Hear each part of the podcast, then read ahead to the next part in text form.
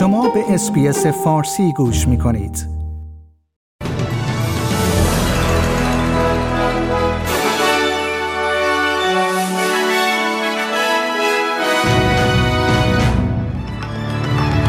تعداد آگهی های مربوط به استخدام نیروی کار در استرالیا افزایش یافته است. در استرالیا 16 نفر دیگر بر اثر ابتلا به کووید 19 جان خود را از دست دادند. بیش از 42 هزار نفر در مراسم ایالتی که در ملبورن برای بزرگداشت شین وارن اسطوره کریکت استرالیا برگزار می شود شرکت خواهند کرد.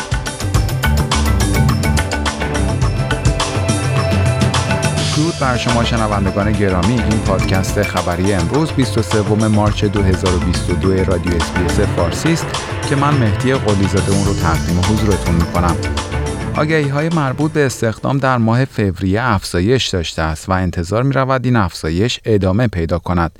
این در حالی است که نرخ بیکاری در استرالیا به یکی از پایین ترین سطوح خود رسیده است.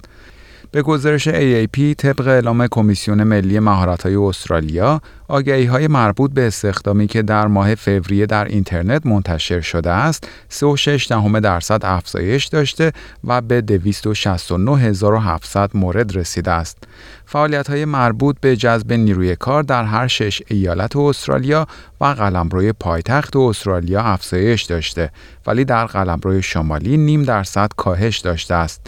بیشترین افزایش مربوط به ایالت تاسمانیا و برابر با 6.6 دهم درصد بوده است. و خبر بعدی در استرالیا 16 نفر دیگر بر اثر ابتلا به کووید 19 جان خود را از دست دادند. در ایالت ویکتوریا 10471 مورد جدید ابتلا به این بیماری و 11 مورد مرگ ناشی از آن گزارش شده است. در ایالت نیو ساوت ولز نیز 24115 مورد جدید ابتلا به کووید 19 و 5 مورد مرگ ناشی از آن ثبت شده است.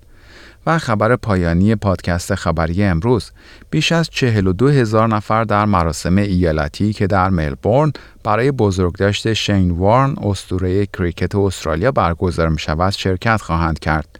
دنیل اندروز نخست وزیر ایالت ویکتوریا اعلام کرد تا کنون بیش از 42 هزار نفر بلیت های شرکت در این مراسم که به صورت آنلاین و رایگان عرضه شده است را دریافت کردند.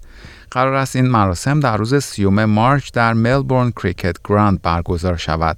آقای وارن که 52 سال سن داشت در روز چهارم March به طور ناگهانی در تایلند فوت کرد و دلیل مرگ وی حمله قلبی اعلام شد.